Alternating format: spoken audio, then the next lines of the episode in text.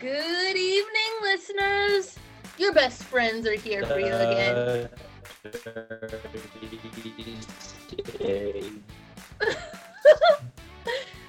We're the Dirty Stayouts. That was the lovely Matt Woodland, and we're also joined by the Ryan Arnold, aka Chapstick Chapstick America. Uh, Uh, say hi, guys. What's up?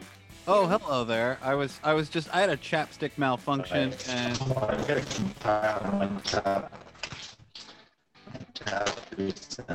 Matt, you appear to be trapped inside the matrix.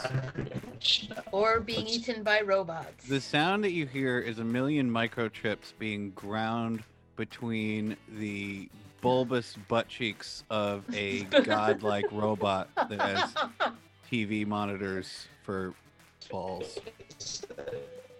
It's true. Mr. Roboto. Alright. Domo. He's coming. He's coming back to us. Domo. That's my favorite part of that song. Is like- like toward, towards the end where just the backup vocals just start going Domo. yeah, Domo. the harmonies. Domo. Domo.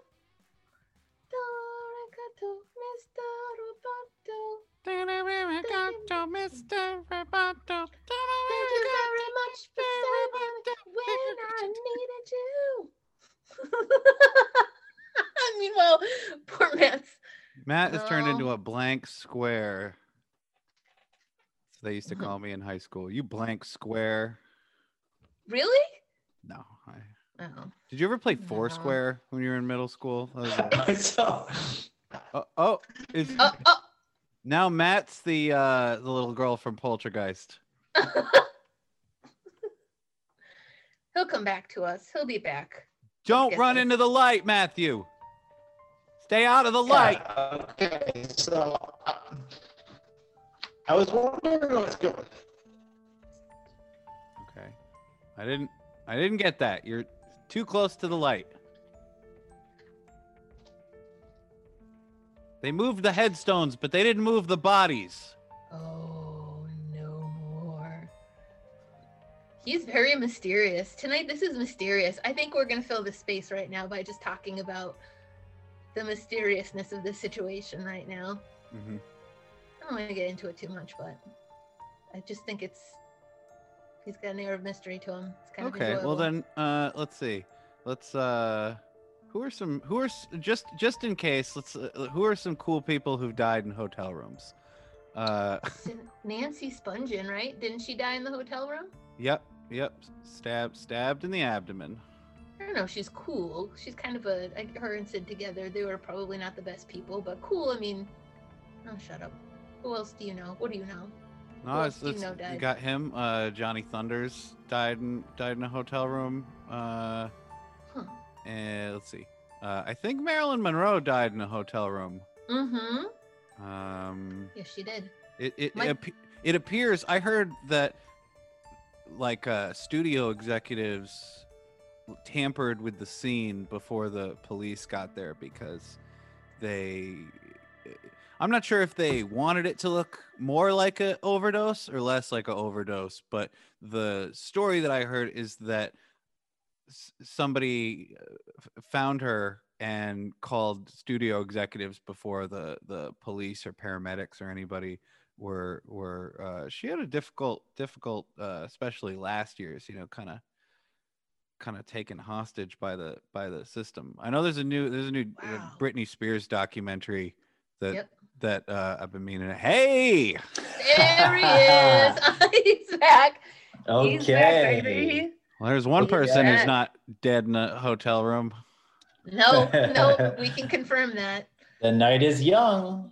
Oh my god. Michelle, get ready. I start start writing my epitaph now, baby. All right, I'll have it written for you before the end What of the would you show, and I'll read it to you. What would Could I say? me, could you read it, a quick excerpt of my epitaph right now? I would. You ready? Who This is what farted? your epitaph was. Hi, Ryan. How come you never Who see funny gravestones? That's I know. There's got to be somebody out there with a sense of humor enough to actually appreciate a funny gravestone. I wonder if there's a regulatory board, uh, like a church-based regulatory board that you know, is is so uh, like uptight that they won't let you put anything funny. Because otherwise, all you ever see, like the coolest thing you ever see, is somebody will put their their favorite sports team logo on their gravestone, or maybe like a little etching of a duck or something. But uh, I mean, I would put every last cent of my estate into like uh, like a court jester, but the head is made out of dildos. Oh golly. that sounds awesome. Yep. I, I kind of want to circle back though to Matt's epitaph. all right because I'm circle ready. Back. Hey everybody, I'm Matt if I'm- Woodland, by the way, and I here I'm here. Yep, he's not dead. But here's what I would say if he were dead and I were standing over his lifeless body. This is what I would say. Oh, and Mhm. other people were standing around waiting for me to say something. This is a great new About- segment. Otherwise, it's just crazy if I'm talking to myself standing over. And don't forget this, body. they are they're honestly they're inconsolable. Absolutely. Yeah. Absolutely. So I really need to approach this with a little bit of candor. I think I'm the woman for the job. So here's how this goes. Excuse me, but can there be an ominous crow perched on my gravestone? Absolutely. Fill in the details. What else should we know? What else should we know? Let's set the scene. Let's set the uh Okay. Perfect. Okay, can there can there let's also be a, a can there also be a magnanimous pigeon? Okay. Just- rat with wings. Pigeons are rats with wings. Uh, but yes. R- Ryan, I said a magnanimous pigeon. Busted. Busted. Could there could there possibly be a philanthropic peacock uh, nearing uh, just uh, around the way? Birds. He loves his Peacock makes birds. a, a terrifying noise, like a screaming. I, I don't. Oh, in the face. They What sound about like pheasants? like if a child could die and then go to hell. That's the noise that a peacock makes. I Mhm. didn't realize they made noises. That's surprising to me. Go. All right, Michelle. Enough, uh, but we digress. Uh, epitaph, epitaph me, please. He needs me to epitaph him. The priest just gives you the mic and says, "You're on." This tap ain't gonna ep itself. Dearly beloved, today. Stand over Matthew's dead, lifeless body and remembering the wild child, the free spirit, the lover of all things. Yeah. He loved he loved all things uh, related to Larry Bird. He was a big Celtics fan. Uh, he dreamed of visiting Larry Bird's hometown of French Lick, Indiana. Uh, Matt will be remembered by his friends as as the lover of all things nude, disruptive, dirty, wet, loud. Matt will be forever missed. Off into the universe you go. Off into the universe. Like a wild monkey on the Wizard of Oz. I know that you'll be hanging around sometime in spirit. And with that, Ashes we to ashes. we we uh, uh, consecrate Matthew's body to the corn. We love you, Matt. We love you. We love you. I mean, did I do okay? I can't. I'm sorry. I can't reciprocate uh, being being how I am dead. But um, Was I supposed to include how you were dead? How no, you no, died? no. I just because it's it's weird when somebody uh, says something nice about me, but then to to to remain in my role of, of being dead, I couldn't reciprocate any of the nice uh, feelings. So I Of just wanted to acknowledge that. It wasn't expected. So that's good that you, I'm glad that you decided to make that, communicate that to us. I just want you to know that that was understood, buddy. We didn't have any expectations. You're dead. You're dead. You dead? You dead? All right, You dead. beautiful. You're dead. All right, All so right. That, I mean, Michelle, that's a good first. That's a good first draft. I'm gonna need you to take a few more runs at that. Maybe set it, uh, send it to Ryan to maybe take a pass on it. Punch it up a because little this bit. is this is gonna be wow. When I die, think about how many lives have I touched, and for me to just perish at my prime, Yeah. this is gonna be, um, this is gonna be something something of the ages. This is gonna be like the new like where were you? You know what I mean? Wow. Why do I feel like I need to drive down there and just be like, Matt, are you okay? Welfare check. Knock, knock, knock. Ooh, yeah. I, I want a welfare check. Oh, Yo, oh God. Oh hey, I wanted to bring up the question that was asked before, listeners. I don't know if you uh well, I don't know if this was actually being recorded. If Matthew should perish, or Mhm. I should perish, or Ryan should perish before our time, and somebody was inspired to make a biopic of the Dirty Stayouts, who would play each of the Dirty Stayouts? okay, okay, okay. I like this. Whoever Um, wants to start. right off the bat no offense obviously this is this is and i say no offense but there's literally no offense could be i don't think you could ever uh, infer some offense from this but i'm saying i'm looking at ryan right now and i see nothing more nothing less than sam rockwell Oh wow. okay. yeah Okay. That's a, that's fucking astute. that's just I can see it. said okay um all right let me think um all right what, what, would you have something off the top of your dome for people I think Jason Sudeikis for Ryan, oh, Oh, that's good. That that makes. It, I guess it depends And- on the tone of the biopic. mhm. and you'd be like a Hugh Jackman if I were just to go based on looks, like a like an outline of the face and everything. But Beautiful. but there's somebody else, and I can't think of their name, and I'm not gonna waste everybody's time by trying to conjure this name up. But there was somebody else, the guy who played the Punisher, Thomas Jane. Oh, I don't know. Yeah. The one where Ooh. Li- Elizabeth Banks was in it? Was she in it? No, it was Hmm. Rebecca Romijn Stamos was in The Punisher. Am I thinking of the right? The Punisher. He's the guy who got his wife and kids killed, right? Frank Castle. Frank Castle. I know that. There we go. All right. Oh. So, anyways, that's my. Those are my two bets for you too. I don't think I've ever I- seen I any of think those Punisher adaptations because it just I'm like, hello. I already saw Death Wish, bros. yeah. it ju- Oh, yeah. I, I've Wait a seen this. I've seen this done. Did you see the Bruce Willis Death Wish, or did you see the old Charles Bronson Death Wishes? I'm an old, I'm old school. I'm uh, and know, I I, should I, know. refer to, I refer to that uh, Death Wish as uh, Jeff Goldblum Death Wish. I love that. do you remember his? If Do you remember his line in that? No. it- oh, do you want me to say it? First of all, I'm not familiar enough to know with these this movie series to know if you're fibbing to me or not. If you're pulling a Ryan, No, we're gonna call was it pulling a Ryan. Ryan. Ryan, Ryan could probably attest attest to this. One one of Jeff Goldblum's early early roles, and he had he had one one or two lines. I know that I've I've seen it, but I cannot uh, quote it to you, so I'll All right, Crazy. leave it. To get the you. all right, get the dump button ready in case this is too hot for TV. But Okay. he says, and I and I quote, he says, uh, as he's um, as he's hurting, actually, uh, physically hurting some some uh, elderly uh, elderly I guess ladies elderly ladies of wealth. Let's put it this way, uh, blue hairs, if you will. And he says, uh, and I am not paraphrasing. This is verbatim. Um, he says, "Goddamn rich cunts." I kill rich cunts. I don't know if I don't know if you laughed uh, too hard. I, the second line was, "I kill rich cunts." I heard that. I heard So, it all. okay, so all together now, it's goddamn rich cunts. Rich, I kill I rich killed cunts. rich cunts. You wanted us to repeat it with you, right? You want to say it again? Can we do it again together in unison? okay, all together, all Alright. together One, now. two, three. God, Goddamn- goddamn, Goddamn rich, Rich- rich, rich cunts. cunts.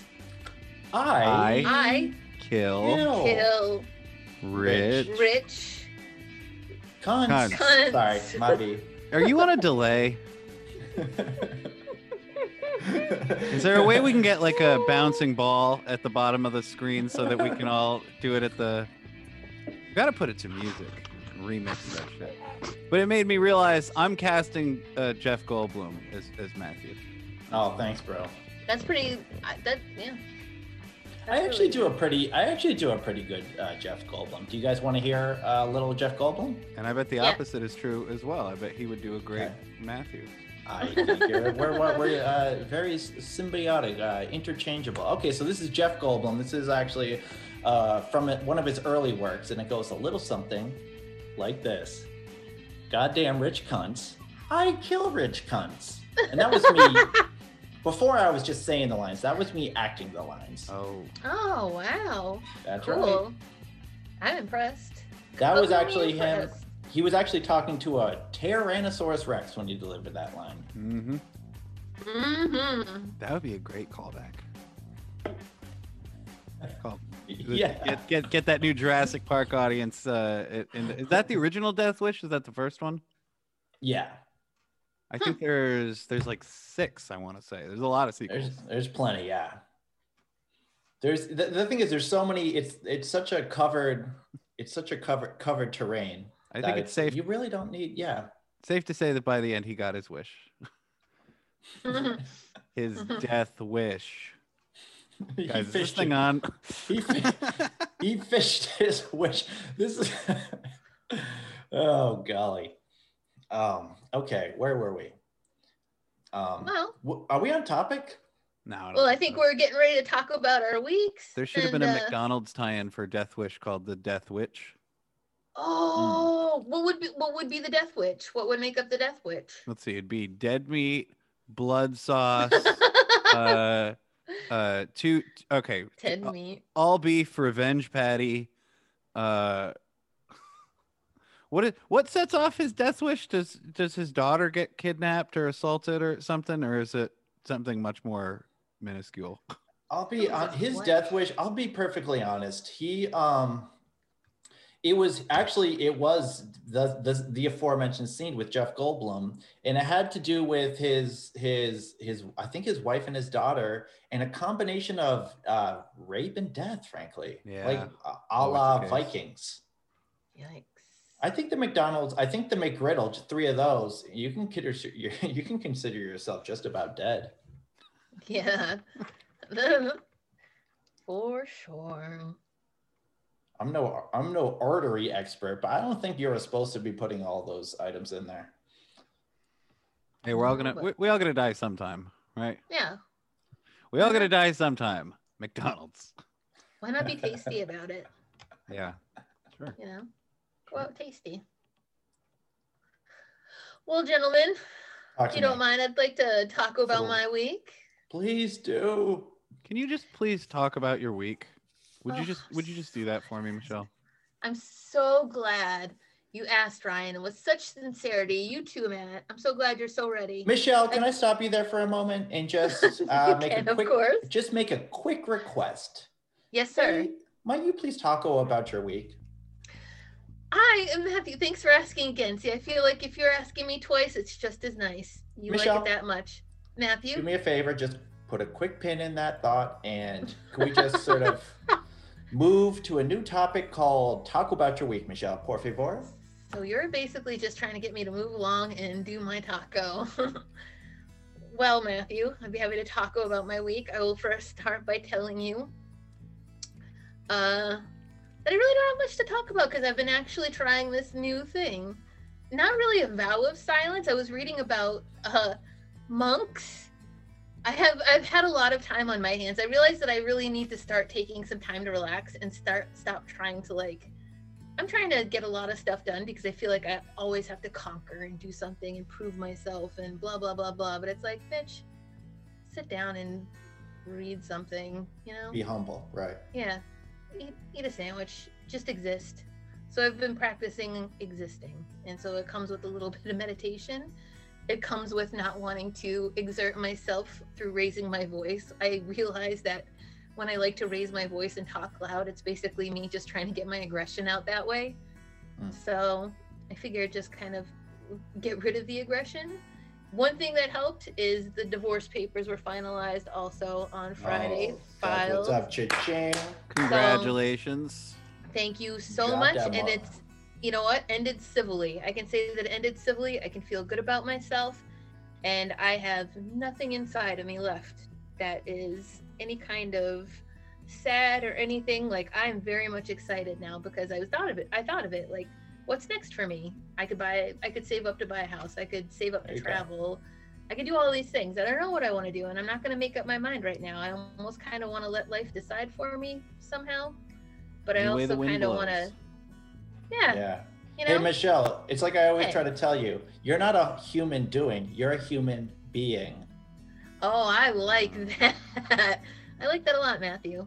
I'm That is the actually. I'm the kind of guy that's um, been around a lot of 12 step groups, so I have the world's most just I have if you want a, if you want clichés, daddy's got them for you. That seems I like the have kind of thing you you- would like paint, hand paint on a piece of wood and then hang uh, in your guest bathroom. Yeah, well, hey, Ryan, from your lips to God's ears. I, I well, But for I'll the grace of God go you, Michelle. Go on. I'll share something. Oh, given that, I'll also I'll share something. I'll share something kind of personal since you brought Hi, that Michelle. up. Ugh. I'm not gonna do it now. I'm not. I Gonna don't know. I was just giving you. I was. All right, Michelle. Um, please, please, Sonny and share. just watch out for that tree, baby. I know I don't even remember what it was that I was gonna share that was so personal. So I think we'll say it. Michelle, do me a favor and share me uh, your experience, strength, and hope. now I remember. Now I remember what it is. I don't know. I don't. I don't. I don't think I would tell anybody this, and I don't think I would have a reason to tell anybody this. But I actually, when I was a kid, when I I was probably like around eight or nine, my brother and I used to go to uh, meetings all the time with my dad with the twelve steps and everything. So I know exactly what you mean. So, you know, one step at a time. W's my friend, all that sort of stuff. So I am familiar with the uh, with all of that, and it was uh, kind of interesting as a kid. Kind of felt very uh, just hearing all sorts of these personal stories. I didn't really understand some of them, but it was kind of uh, neat. So, anyways, that's just a brief. I just wanted to share that real quick. It doesn't mean I'm sharing it, but uh, the other thing I wanted to mention for my taco is that I made some crazy fucking brownies this weekend. Like stepping up my game. I watched this show on Food Network called Kitchen, and they were showing you how you can like bolster your brownie recipes. And I put Damn. pretzels in mine, like I saw pretzel the chips. picture that you posted. That looked delicious. Thank you, Yo, Ryan Arnold. Yeah, Very, it looked very delicious. Michelle, can I have one? I didn't see the picture. You can have one. I actually have. I, you know what I had to do? I had to individually wrap all of them and put them in my freezer. And So- Michelle, I trust. I trust they are GFDF to my specifications, please. Oh, darling, I wish they were. You I can wish still. they were. Can you extract the the G- the G and the D after the fact? I'm no baker. Yes. Can science do that? Oh, it's not science. It's a George Foreman machine. He just came out with it. I've got it right next to my, you know, George Foreman grill. It's a new gluten-free extractor. It's great. George Foreman. What? Is that really? Just kidding. No, that's. No, I was just like, kidding. that, that's Did I get you? Did I get you? I really. Michelle, Oh no! Oh no, Ryan Arnold. she Punk. pulled, she pulled an about face, dude. She I love fucking- that you think that that's because I actually am very gullible. So the fact that you didn't realize how gullible I am means that I tricked you as well. So I I'm gonna I'm gonna do a little dance too. Oh my god. The goose has Hey! become the gander, my friend, and a, a complete about face. She's she's she's done. She's oh my. Are you picking on my dance moves? Not at all. No. Those are just No, my dance. That's your own jam. How narcissistic of me, right? It's all Ryan's about me, implying that you dance that you dance like a, I think a s- I think I don't know if this word is used anymore, but um, back when I was a boy, we used to use the word sissy to describe dances like that. That's my chair know. dance. When I'm up on my legs, I bust it, and you guys know I bust it. Roger rabbits, everything. What have we been through? What have we been through? What have Yeah. we been through? If you don't know, All wow. right, all right, young MC. Uh, I, I, God, I really wish I, I, I, yeah. I was gonna try to sing the song, but it got lost on me real quick. Young MC was on, I want to say VH1 Celebrity Fit Club in the early 2000s, and he was no longer a young MC. And so I had like a begrudging respect for the fact that like a 40 year old man still who is not that successful still goes around being like, "Hey, what's what's up? I'm young MC." Takes balls. But Wow. despite the cautionary tale of young MC, rappers are still naming themselves like Lil Jailbait and stuff. And be like, Do you think Right, that's right, gonna right. age well, Lil Jailbait? And be like, Yeah. Right. Well, also the oldest, I think literally the oldest man that exists right now has decided to give himself the last name Young. That would be Neil Young, obviously. Mhm. nice. Thanks. Do you guys want to know what I just drew? Not really. Swastika. It only Just looks like testicles. It only looks like a like Wait, maybe a a, swastika really doesn't have testicles. No, but it looks like a really uh Oh my God, that is a swastika. Yeah. No, oh, those are got- for the- for the- oh, uh, in the most glandular sense. They look Oh, like they- testicles. They look For the like ho- testicles that each have a fetus inside of them, which actually is pretty cool. then they're feetsticles. Yeah, that would be like a cool metal album, like uh, a pair of balls that have fetuses in them, but they're demon fetuses and they're chewing their way out. Oh, whoa. And they, but how, how do you explain that both those fetuses have armbands uh, with uh, just red armbands with frankly swastikas on them? how do you explain that, Michelle? For the home can- audience, They can only be Nazis, Matt. That's the only way they, they are Nazi fetus and Nazi testicles. It's like a, it, it's there. It's like a Oh, hybrid. Michelle, the. Reddit, the, the Dirty Stay Out Reddit forums are gonna have a field day with this. You know with what? These, with these dog whistles. No, no, no. Don't always, don't always keep saying that I'm gonna be the one that's gonna get his dog whistled and canceled and everything. I'm not even that bad. We're Don't all equally responsible for getting canceled. We should just do one whole episode where we just do nothing but try to get canceled. Oh my god, yes. Yes. Cause you guys tell me I listen to every single episode. You guys tell me at least two like twice an episode during different parts that I'm gonna get us canceled. Canceled. I did like a Bill Cosby like thing. You guys were like canceled. We're so canceled. Well, it's I mean, adorable. I, think right it's on- great. Yeah, you're, you're right on the edge of decency, my friend. And Yeah, that's but that's what the real- people that's like. That's what the people like, and it's the They reason demand it. why the paparazzi just won't leave you alone. It's because I'm a good girl gone bad. Yeah, Thanks to this podcast. It's a compelling story. People are like, what happened? You know, let's how do we get inside her head? What makes her tick? I feel like you can't. This podcast corrupted me. There's no going how? back. And how? And how? hey, Matthew. I want Go you to on. talk about your week if you could, please. If I may be so bold. Please do. Um, all right. Well, you guys have probably noticed that. Um, frankly, I'm in a. I'm actually on location in a motel room, Ooh, Mhm. sexy. and um, I don't know. I was talking about this earlier, and just the the fact of being in a motel room. Um, I think I there's a very good chance I will overdose until death tonight. And frankly, I don't have any drugs, and I don't particularly I don't partake in drugs. But just the if an environment can in, inflict you with OD, this would be the environment. I'm at the you know I'm in a tough area, the Red Roof Inn in South Deerfield. You know where all the where, where all the scallywags, the scourge and stuff tend to to uh, uh, uh, congregate, frankly. And uh, so, um, I don't. I'm I'm here in. Um, I feel like I don't exactly know um, what to do. Now I'm in this motel room, and I don't know why I'm here, and I.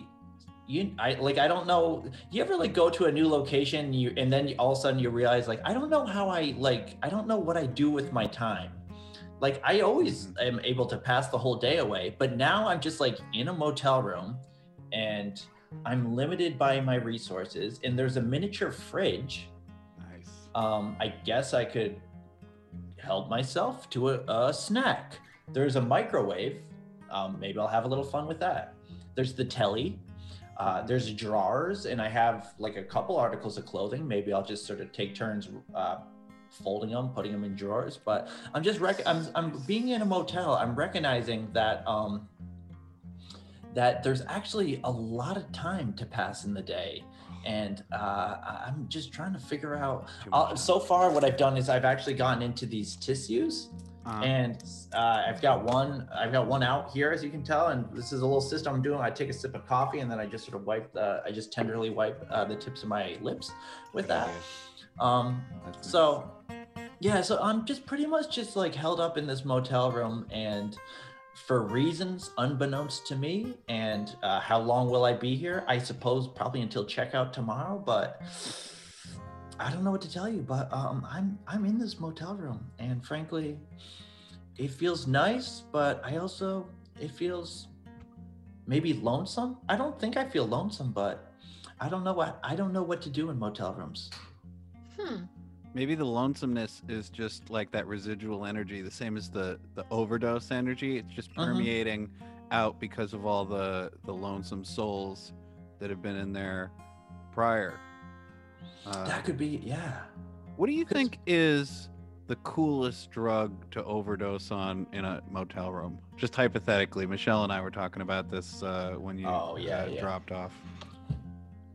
I mean, dude, call me old fashioned, but dude, just a nice fucking just just falling back with the fucking dude just just collapsing on your back with uh the needles just fucking dangling out of your arm. Uh, What is fucking more what is more just like that, that's just like the classic symbol of just just that heroin chic. Like I romanticize like overdosing in a motel room. Like there is like no matter no matter where I what I achieve in life, that is still going to be a way that I would definitely contemplate going out at all times. No matter how happy, no matter what like level of success I achieve, that's always like a favorable way to go.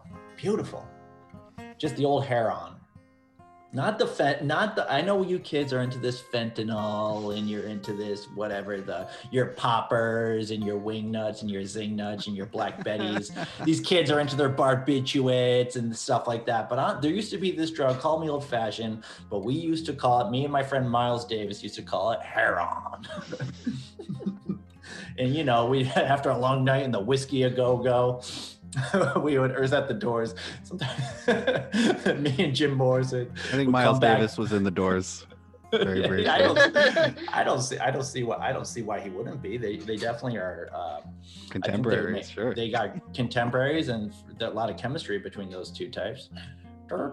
Um, but yeah, you know, a lot, a lot of these cool cats. Lou Reed would just come back to the the Red Roof Inn up here in South Deerfield, and there's just there's a lot of history Famous, in here, a lot yeah. of memories. hmm All right, you guys. I think I f- actually I feel like I might be I might be slipping into oblivion as we speak. If we start hearing uh, No. like a jazz saxophone in the background, that's when we'll know that shit has gone off the rails. So just Wait.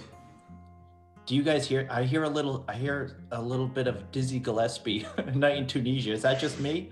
uh oh, has it begun? Oh Don't go- no. don't go into the light. uh oh, wait a minute, guys. Wait, are you guys hearing this? Uh oh, Do do do do do do are you guys are you guys hearing this? do do do do do. Wait a minute. You guys, there's a baby climbing on my ceiling. Can anyone else see that right now? Oh my god. Don't go into the toilet. Stay out of the toilet, Matthew.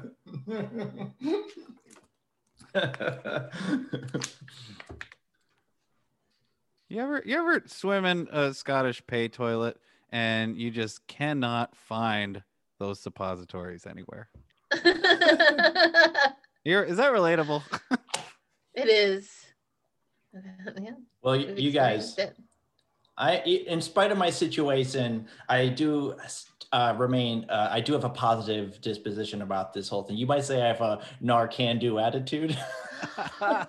Oh. Uh, can I also just to break it down? I hadn't anticipated that I would, for some reason, just keep from you guys the reason why I'm in this hotel room. right. Because there was a very specific reason why I'm here, and for some reason, I've just stuck with this bit that it's because I'm not that I'm came came here planning to overdose, but I came here and just by this by this by the, just because of the circumstance, because of the location, I will, unbeknownst to me, overdose because it's a motel room and I'm just a boy here, left to my own devices. Oh no. So should we crash? Should Ryan and I try to come crash your room? Do you guys? Oh, suicide pack! I got my pinky. No, definitely not. Pinky's out. Pinky's up. Um, You know what Yeah. people would say if all of us overdosed in a hotel in South Deerfield that. together? That's not. Ah, Michelle is always trying to. No, it- Last You're week with the poison prude. Kool Aid, and this week with the heroin. What's it going to be next week? Drag racing in the, uh, you know, the vacant yeah, for lot. pinks. Yeah, oh, yeah. I just can't help it. I just can't help yeah. myself, you guys. Natalie, Natalie Wood with that, with the flag, with the pulling down the, with the, what did she do with the flag? Shows. she doesn't she tell? Oh, Ja- yeah. She, she tells James Dean go zip zip quick because the flag over here. Here's my Rebel question: without a cause. In a Thelma and Louise situation, who has to sit in the back? Because there's only there's two seats in the front. Or do we do it in like a truck where there's like a cab I'll- that has? I'll- I'll decide to sit back. If you guys want to, like, you know, spend the last moment you have together in the front seat together, I don't know. I would hate to think that, like, either of you would prioritize me as, like, a better friend than the other because I haven't really known either of you as long as either of you have known each other. So I would just assume then that you two would just kind of want to, you know, Well, spend. I think it would depend on how long of a, a drive we had before we got to the cliff because whoever's in the back can put their Oh. feet up.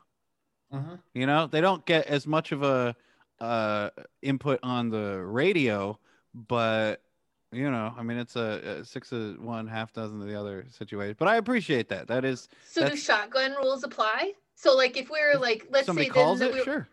because I'm really then I would win every single time, brother. Because shotgun, that's my game. Oh, that's Mm. what that's what I think Kurt Cobain got called that.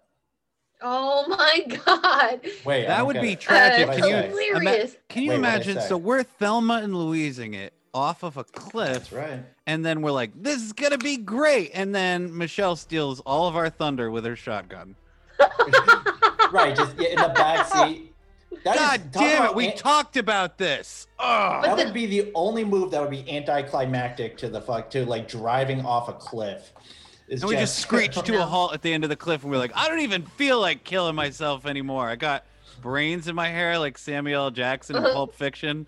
Oh, Phil, Phil, Phil Mad TV's Phil LaMarr's brains. and I ruin it with like a really bad like ending line, like I take the shotgun and then I'd be like, bye, and that would be it. And I'd be like, that's all she's got. Bye. Bye. Bye. Bye. Bam. What the fuck is wrong with Tellurico? And then the detective would say, All right, so tell me again what the fuck happened here.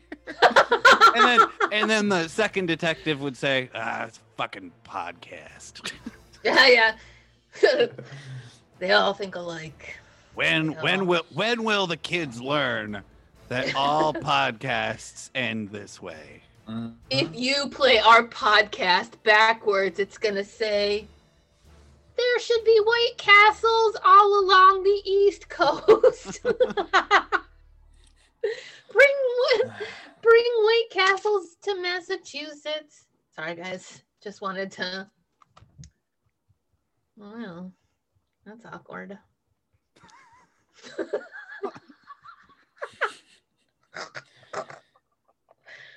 That would Well- be yeah. That would be a new level of backseat driver though. Just let the, the suicide pack off of thing, backseat driver. Come on, guys. Take a left at the light.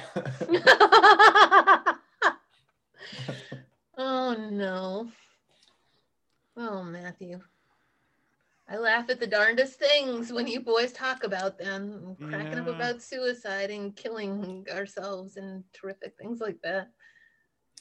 Well, I mean, that, I mean that's the only way that this that frankly this life is going to be considered a success is if we go out in a blaze of glory as a team. Yep. Go out like we went in.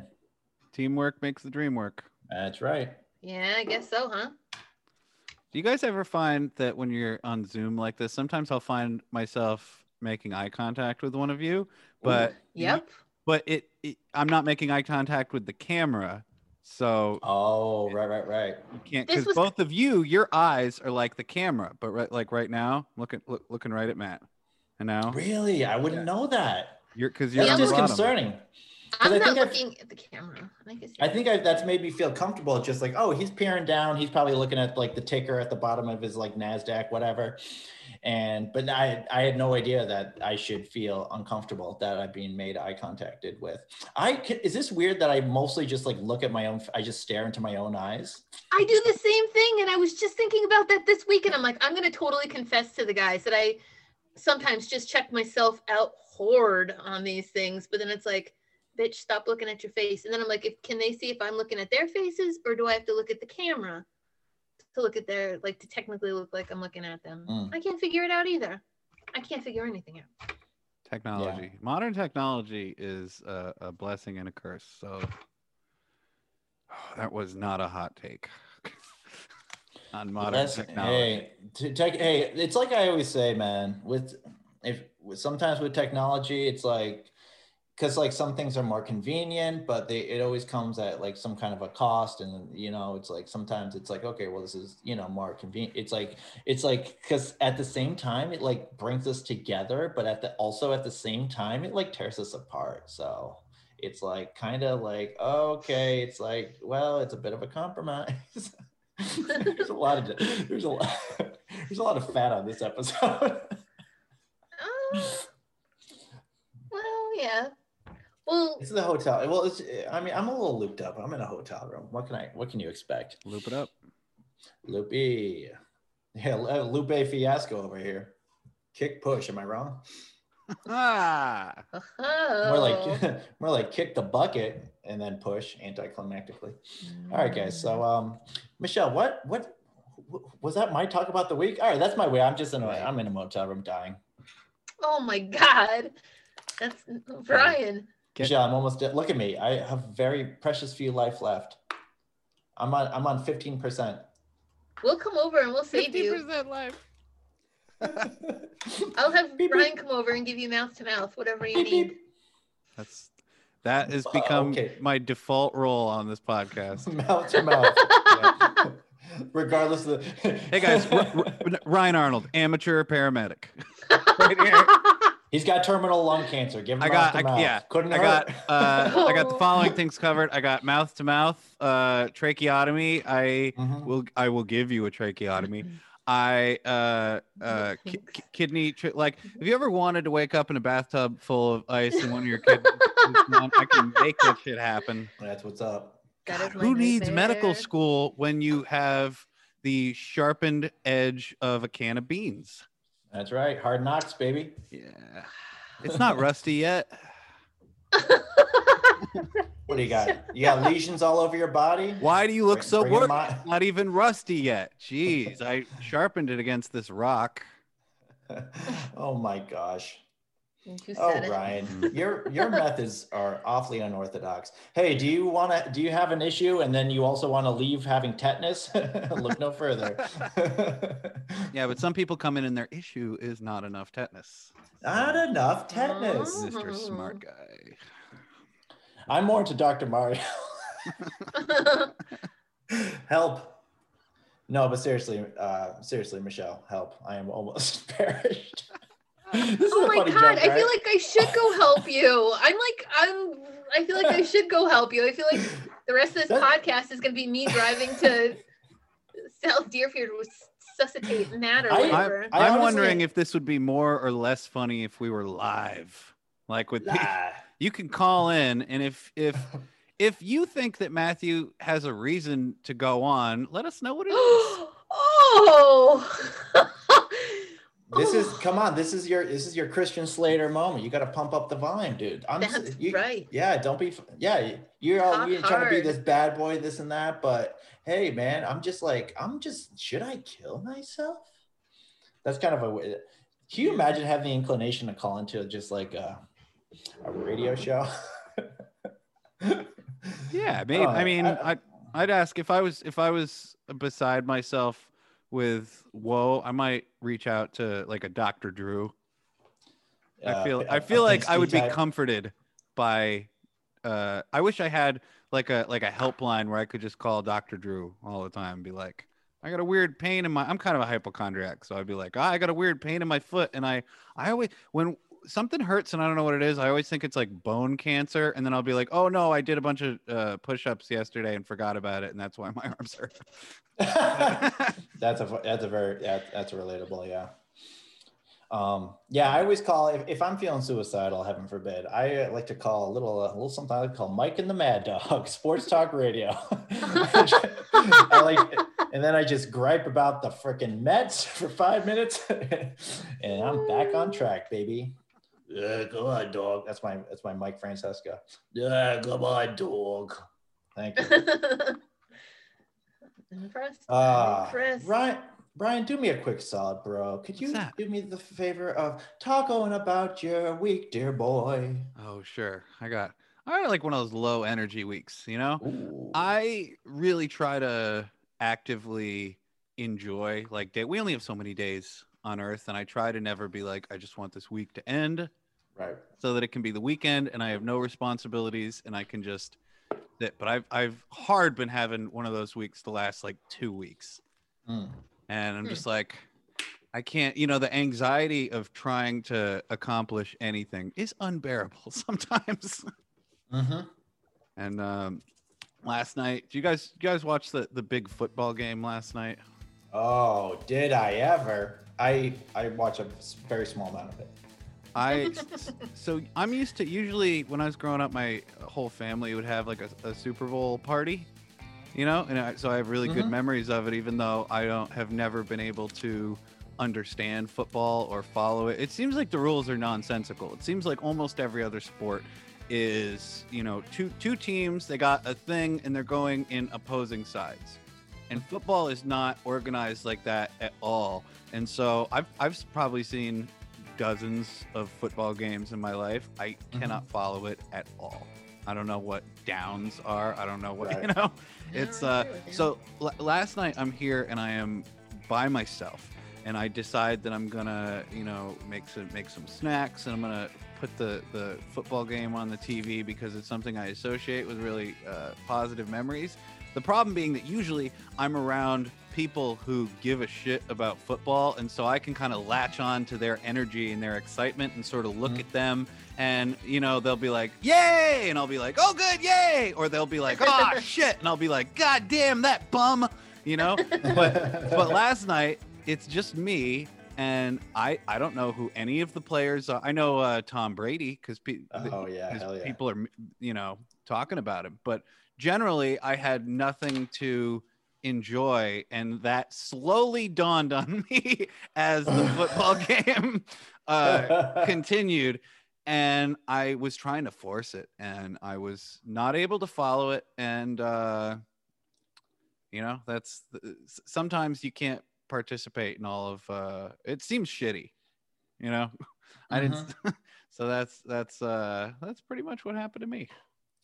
I yeah, gotta. I I totally relate to that. Yeah, the the football scenario. It's I I very I very much relate to to all those sentiments, and it's it is one of the like yeah I I know how to play all the other sports and football. I've seen infinity football games, and I've never quite. There's just something in me that will never quite be able to gra- like grasp the concept of the downs, and then Mm. something about the line of scrimmage and this and that. Like I can vaguely like but like you were saying like by context like somebody has to know what's going down and i can because i can always really get into a football game except for the times that i watch it with without somebody there that gives a care Mhm. and i remember the first time like i the first very intentional super bowl that i watched and it was by myself and literally nobody was there it was 1997 and it was i was i guess it was like the first time like new england had been in it in a while so i was like okay i guess this is this is something going on. It was like them versus green bay. And i just and it dawned on me that i like just me there by myself like this is no way to do this at all. But i'm the kind of guy that always loves pomp and circumstance. Mhm. so for years after that i would always throw under false pretenses just like big and you know teenage boy big Super Bowl parties with just like all these snacks and uh, Nintendo 64, GoldenEye, Pilotwings, you name it. Well, not Pilotwings, obviously, but um, and it would just be like there would just be such such a blast of it all. And but i always had i'd have my friends that and they just like inexpl- it almost like by divine intervention it seems like they know how to play football. And like it's it's like i even at one point in my life i actually google searched the rules to football and i thought i had it figured out and i still i have not retained that the rules of football is much like uh, I get the, the concept of like shorting the stock market. I've heard that explained to me so many times, and I still even when I think it's like, okay, I think I have it figured out. I that's just a concept that does not stick in my head.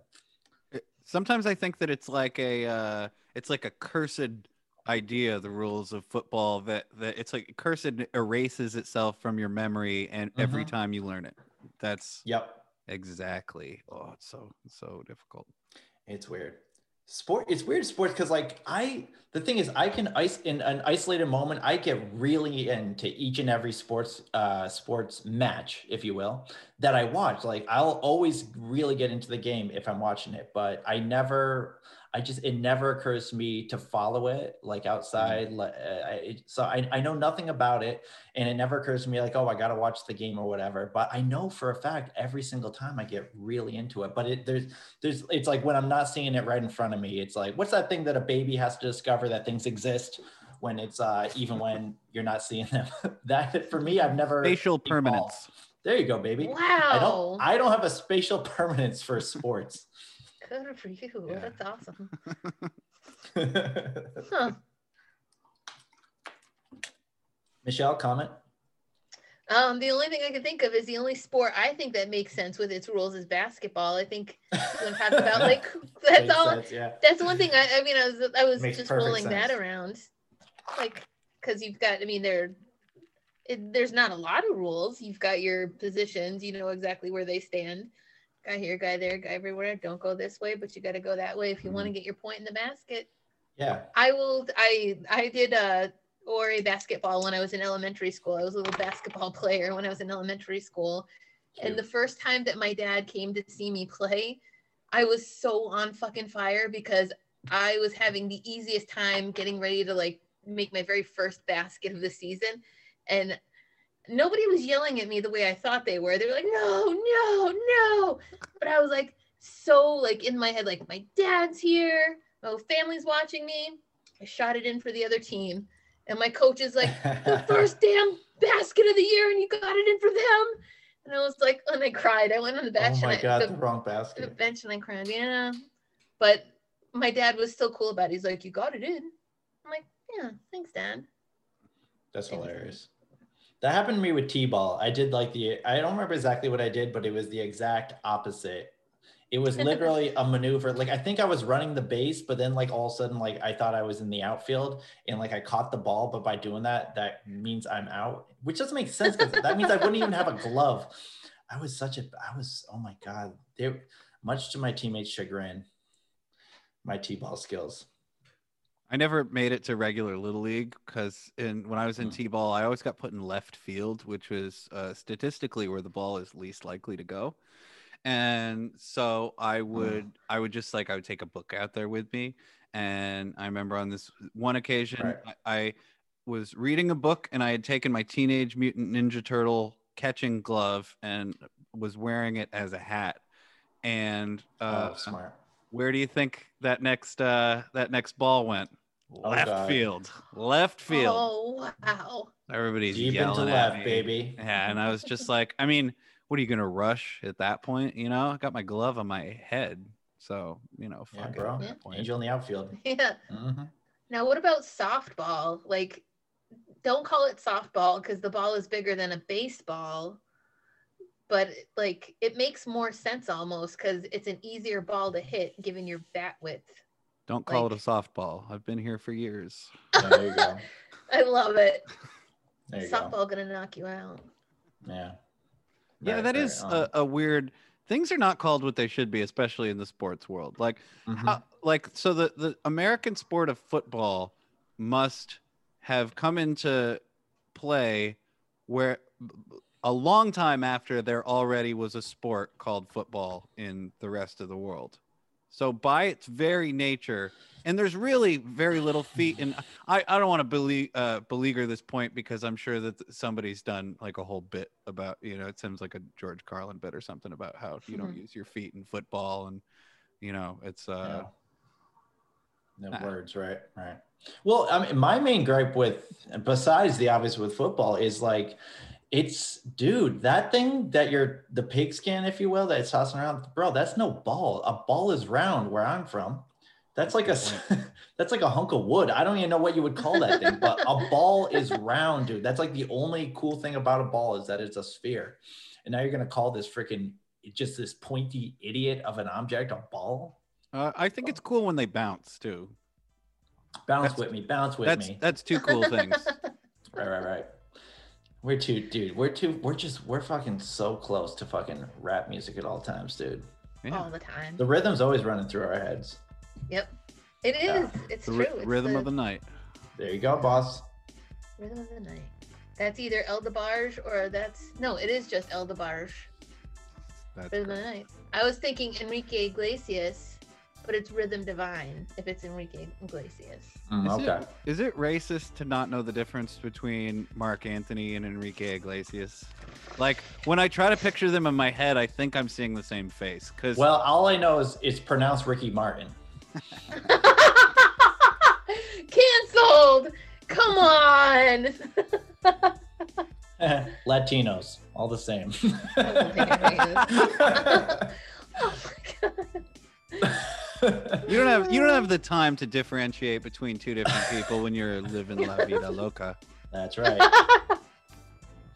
Oh, speaking of sleazy uh, mot- motels, that's where I am right now, dude. I'm living. I'm living La Vida Loca. I won't. I'll be dying La Vida Loca soon. I have precious time left. Send an ambulance. Is that-. I I'm only feeling comforted because Ryan's laughing. So I'm like, okay, if Ryan's laughing, things are really okay. But I'm sitting over here That's in my little that's not a corner of the world, like, it's not a good thing to go go on. I, I'm sure there are plenty of situations where things are not okay in which I am howling.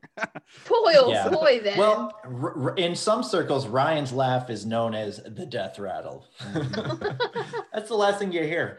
That's what they call it. Yeah. that's ridiculous. That's ridiculous. Well, that's ridiculous, but it's hilarious. I- ah, sports. If you were a ghost and you were gonna come back after your death and kill people, what would stop you from being like a funny ghost? Because if you're gonna take people's souls back to hell or whatever, does it really matter whether they're scared of you or not? It's not like a Freddy Krueger situation where if they're not scared, you have no power. Like Mhm. so, it. I mean, in a real situation where you could be a ghost, how funny would it be to have somebody be like, you know, they're trying to go to sleep and they're alone, like in their apartment, and then they just hear like a fart Oh, God, a from right ghost. next to them, That's that would be the one. and then you take Bro. their soul to hell. Uh, Dude, that's the reason I'm in a motel room tonight. I had to get out of there. I don't mind being haunted, but don't fucking prank me as a ghost. insult to injury. yeah. Yeah, what are the fun? The only funny ghost I can think of is the is um, Ghost Dad. Geena Davis and Alec Baldwin. They they did a little bit of silly haunting. Mhm. What about Ghost Dad? Ghost Dad, he's a he's a Ghost Dad? he's a quirky yeah he's a quirky ghost. He, Ava uh, Longoria was a ghost, like in my my boyfriend's back or something like that. She was like a obsessed girlfriend ghost. I liked that That's movie all when I was little. My boyfriend's back. Yeah. That's We're- the zombie movie. Yeah, yeah. That's not Ava Longoria.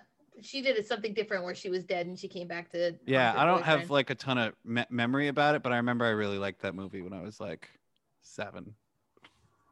I'm over here trying to pull, like pry my brain of like funny ghosts. You guys are like. How about I hitting could all in the think? head, but What about do you, in the Casper the, the Friendly Ghost with Christina Ricci and uh, uh, Bill Pullman? Right. Yeah, is uh he's he's the, those ghosts are kind of funny. His three uncles, right, uh right. Stretch, Fatso, and Stinky.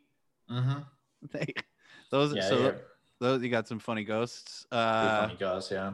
Slimer's kind of funny from Slimer's Ghostbusters, funny. right? He's Yeah, kind of funny in like a I- tongue-in-cheek yeah. way. There's some funny ghosts out there. did you ever see uh the Peter Jackson's The Frighteners? I never saw that. I never That's it. saw that either. Oh, that's that's a good movie. It's got some funny funny ghosts in it. Funny ghosts in there. Okay. In in and the it's a Michael J. Frighteners, you die uh in whatever outfit you die in you have to wear forever the hair you got so that's uh which is sort of an interesting ghost uh you know fact to add and so the two he's a uh like a exorcist you know he goes and investigates uh, hauntings but it's because he has a bunch of ghosts that work for him and they died in the 70s so Mhm. it's got uh guys that got like a big afro and uh, Mhm. you know like a fringe vest and that kind of shit That's cool. that's funny I have to check that out. I loves me some Michael J. Fox too. real He's good solid. Yeah. Hey guys, what are we doing do you want What? do you want to get do you want to heat it up a little bit? heat it up heat it up speed it Let's up heat it up. Yeah. Let's uh, shake it up. Speaking of Michael J. Fox. go ahead and eat it up We're basically just gonna make Matt do a whole bunch of dares right now in his room. That's what this next segment's gonna be all about. Just kidding, Matthew. We would I already did the ultimate dare. Suicide. yes, he did. Yes, he did. It takes courage. It does. I know it does, buddy. I know it does. I know. courage. Okay. Yeah. Jesus. How about we peek our topic? Only this time, it's gonna be trivia. Sivia. Yes, that's right, folks. Did- Game did- night with the stayouts yet Did again. Matt just suppose a version of the Wizard of Oz where the thing that the cowardly lion needs his courage for is to take his own life? Right. That's right. Love it. Courage. Love it. I'm gonna you're gonna get a writing credit on that one. It's, I mean, because it is, it's, I mean, what's more courageous? Because here's the, th- that's, oh my God, because then you don't get to do nothing anymore. You don't get to experience any things. That sounds, fr- I mean, frankly, that sounds like I would be too afraid to do that because I want to keep, there's things that I want to continue uh, the, in this world. And to just go ahead and stop all those things, courage, baby. Okay, gritty reboot of Wizard of Oz, and the lion wants his courage to kill himself. Mhm. The uh, Tin Man is heartless because he he uh, left his wife and all of his children to uh, do blow and get hookers and spend all of his alimony checks on like fast cars. And uh, the Scarecrow, he wants uh, mm, like a, a brain. I don't know what the so he eats brains. I don't know. I uh Yeah. that's There you go. You got it. I I mean, was we'll- I was about halfway there, and then it just uh it felt like a Mich- lead Michelle will take a pass. Yeah, we'll, we'll get a couple. We'll, we'll put somebody. Uh, we'll get a couple of our great writers. We'll get um uh uh, s- uh what C.W. Lewis. We'll get J.D. Salinger. We'll get a couple uh a couple of writers. Who do we? John Grisham on this. We'll get a little. Uh, uh, what other writers do we have in this world? You said John Grisham. Judy I Blume. John Grisham. We'll get Judy uh, Blume, Beverly Cleary. I love Beverly Cleary. Uh, VC Andrews. Oh my God. No. no. No, Okay. I don't. I, I'm I'm uh, I'm getting word that that's not a real person. It is for sure. Hmm. Judges. Flowers in no. the attic. Flowers Mm-mm. in the attic. You Doesn't guys have to remember flowers in the attic. It's pronounced perks of being a wallflower. It's called Well, that I for have that book. That's a great book. Who writes? Vladimir somebody. No, I don't know who wrote. I can't remember who wrote Perks of Being a Wallflower, but it's a good book. I would say the number one perk about being a wallflower is getting to be Bob Dylan's son. That's a joke I said in real life recently, so I'm a little embarrassed that I, I said it again. Well, it's got it's got kind of an age cutoff.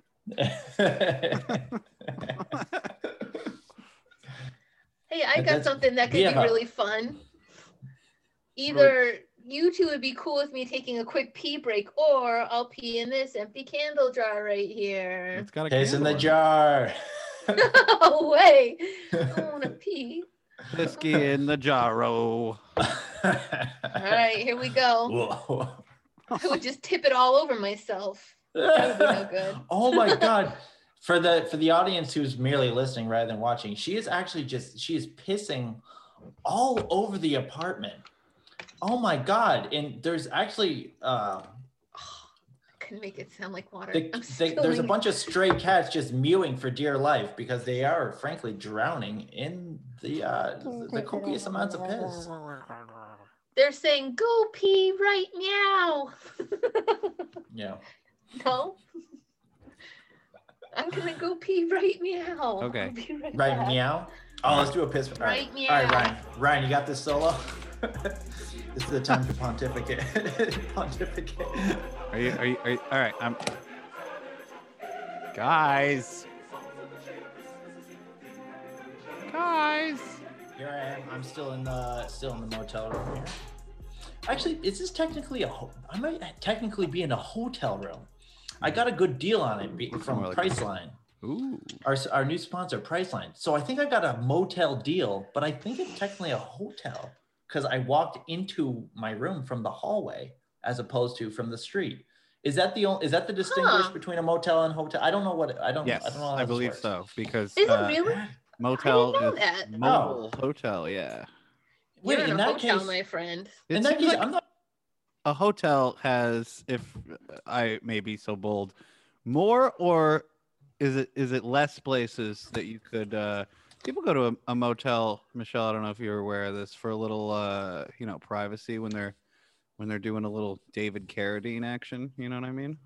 Little Yeah. Oh, yeah, yeah, yeah. Where they, yeah, I know that. Yep. They like to, they do the little necktie thing, and then they like to touch themselves. And oh my God, am I gonna fall off the chair? And am I gonna hang myself, or am I gonna continue to pleasure myself? I like that, That whole thing. Doing I don't like, like a New York City accent. I don't know why. Ew. Am I am I But gonna the- am I gonna Mine sounds different than yours. Mine sounds more but I I wonder if oh, if they're on record, has there ever been a woman that's attempted that? Like, I, I believe or is so. it strictly a dude thing? I saw a lady that did it on Law and Order SVU, and I believe Ooh. that it was based on a true story. Nice. I But- hear that. But I- ladies in use uh she used like a scarf as opposed to a rope or a belt or a necktie because uh Yeah, you know she's still a lady. So It's class, chicer. yeah. softer. Yeah, I hope she used uh, what are one of those scarves? Really pretty, like scarves. They they're so fine that they're super super long, but they fold up into little tiny micro squares. I, anyways, I hope that sh it was a really nice, pretty soft scarf like that. Do you think that it there is a more embarrassing if you died in the middle of an autoerotic asphyxiation accident, would you rather believe that what's worse, uh, having somebody think that you took your own life on purpose or having somebody be like, oh, uh, they weren't so done with life that they wanted to end it. They were just so insatiably hungry for a new and better orgasm that they Yeah. left all of their friends and family uh, high and dry on this mortal coil in order to to do so. Which is worse? Hmm. It's it's a hard thing because it's there's, definitely intentional suicide, albeit it's sad. At least it's like okay, this guy was done and uh, he's done. But it's like almost like the guy, the person that dies from autoerotic, like that's somebody who's really like going like really going far, like going far in this world to experience all the finer things in life, like a real just like. uh just like a, like a man of the world like gulliver in his travels like he just really wants to Mm. experience and see all the sights so it's but it's also that's a situation of going out uh doing something you love going out how he lived Poor David Carradine. Dang, dangling 'Cause from your that's neck like- with your dick in your hand It's the first thing I think about when you say David Carradine. He's been in so many good movies. It's like, Yeah. You know, mm. it's it's unfortunate. You get you get uh, you know That's you do that. It's like it's like Richard Gere with that that gerbil or uh Mm, oh my god. Or that thing where uh, people would say like, "Hey, did you hear uh, Rod Stewart uh, has a, a drinking fountain in his house that dispenses semen?" No, Mm, sir. That can't Okay. be right. I don't know that Oh it's true. God. I'm telling It's you, someone when I was younger told me that that was the case. Although I've also hear, heard it as uh, uh, Marc Almond from Soft Cell, which is sort of an updated version of saying Rod Stewart, because I guess you know we're the time, place that we were born. You say Rod Stewart, you're gonna be like, who? That old guy that my my mom likes? Right, right, right. Why why would he why would he do that? I hear that the sensation from autoerotic is uh, in ecstasy. is that worth saying? In ecstasy. In next, In- yeah, in poor Michael Hutchence.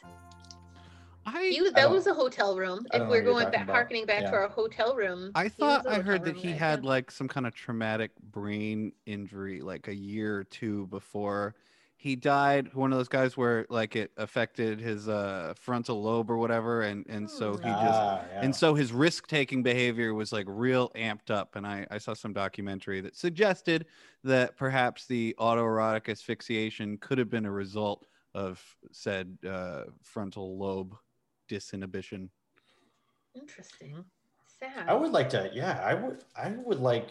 I would love to have a disease that would then lead me to adventurous masturbation. Hmm. That's called my. That's like Wouldn't Matthew. I would all? love to have a disease named after me. Like It's a disease called the dirty Loophole. stayouts. Taco the town. Rock of the town, baby. uh, or you just need to um, need to want to get that excited with yourself. I mean, it doesn't necessarily need to be a disease that constitutes it. What if just general fascination with yourself? Good old fashioned. Uh, my God, why am I going on about this? I'm just asking the hypotheticals. I'm just playing devil's advocate, I guess.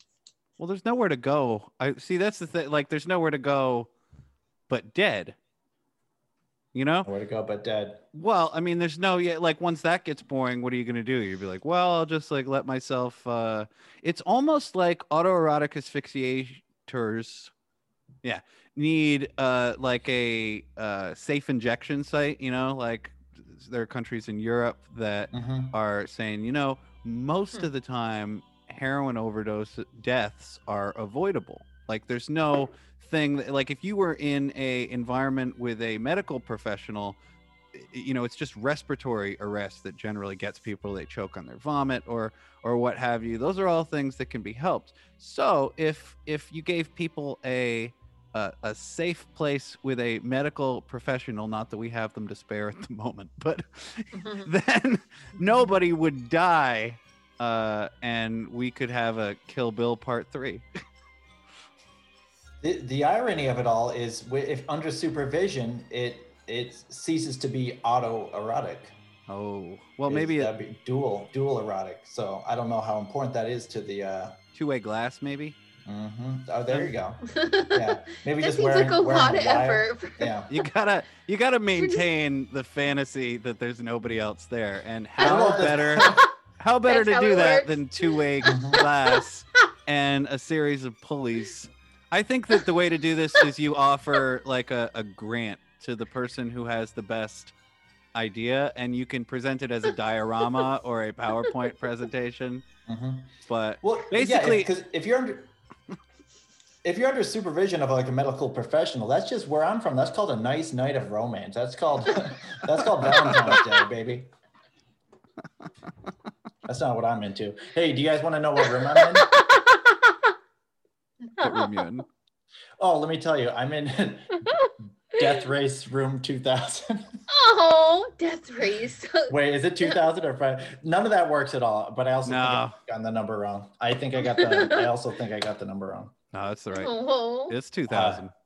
So that. uh, but I don't think it has okay, anything to do with stand hotel rooms. no, but it- but it does because I uh, repurposed it. But also I left in all the other words of the movie. Oh. it does. I don't think it.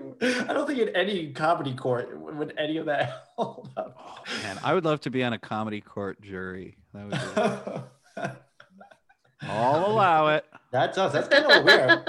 We're we are judge, jury, and executioner here.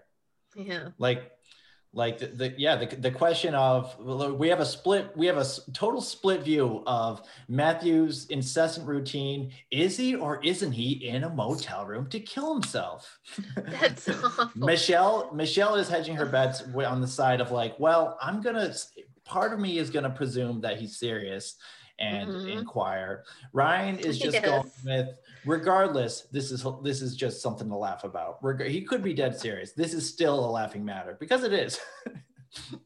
But i think Oh. also ever since i figured out that i'm actually in a hotel i think it that's very like unless like unless like i'm a celebrity like a like a a la heath richards. Heath Mhm. richards what am i trying to say? Heath ledger he I, I mixed up i try to something for the kids and something for the the elders Good. um but it's like yeah i'm no Cool. celebrity i'm just i'm blue collar so i cannot kill myself in a hotel room because this is a sign of suc- i'm successful if i'm in this hotel room Mhm.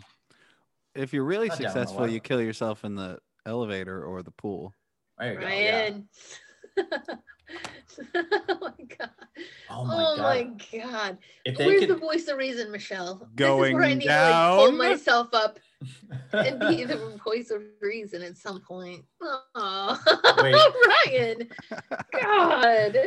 is that What a- scrooged A couple of rascals, I tell you. oh my god to be found just like sort of like waterlogged like face down in a pool Yo, that would be a way that would be the way to go Gross. Yeah, you wouldn't. I mean, I would never want to be pulled out of a body of water. Oh God, yeah. Just You know? leave me.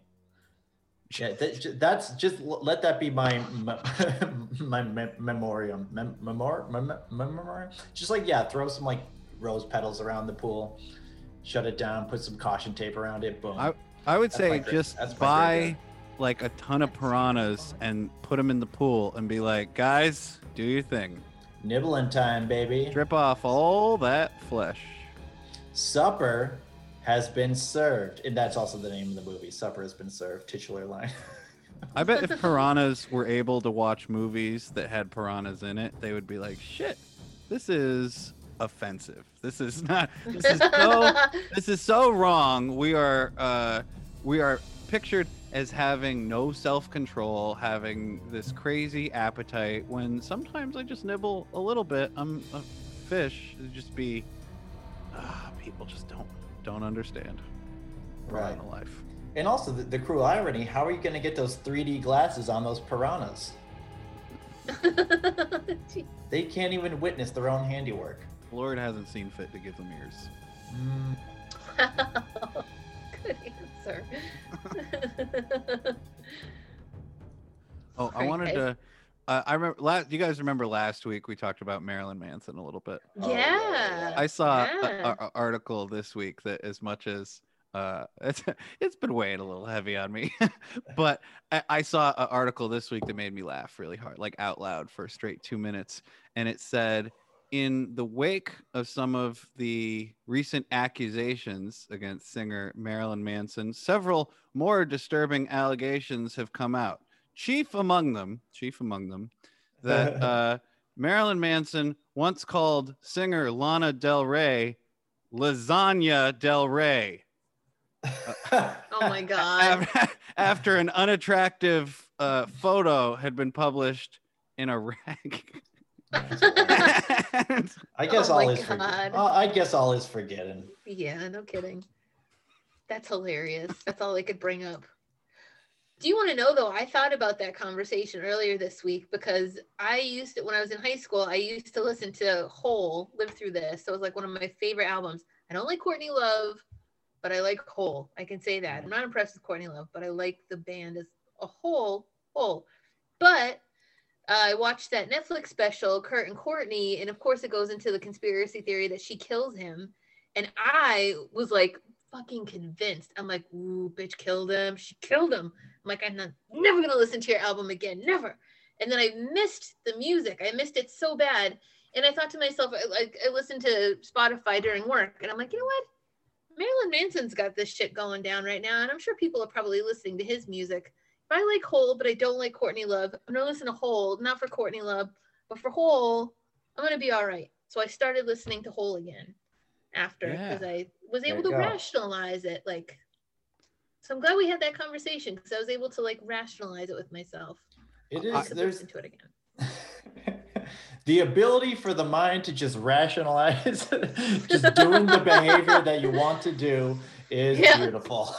When it just says, I'm gonna do it anyway. Yep. Also, I should point out that that is a fairly ridiculously produced documentary.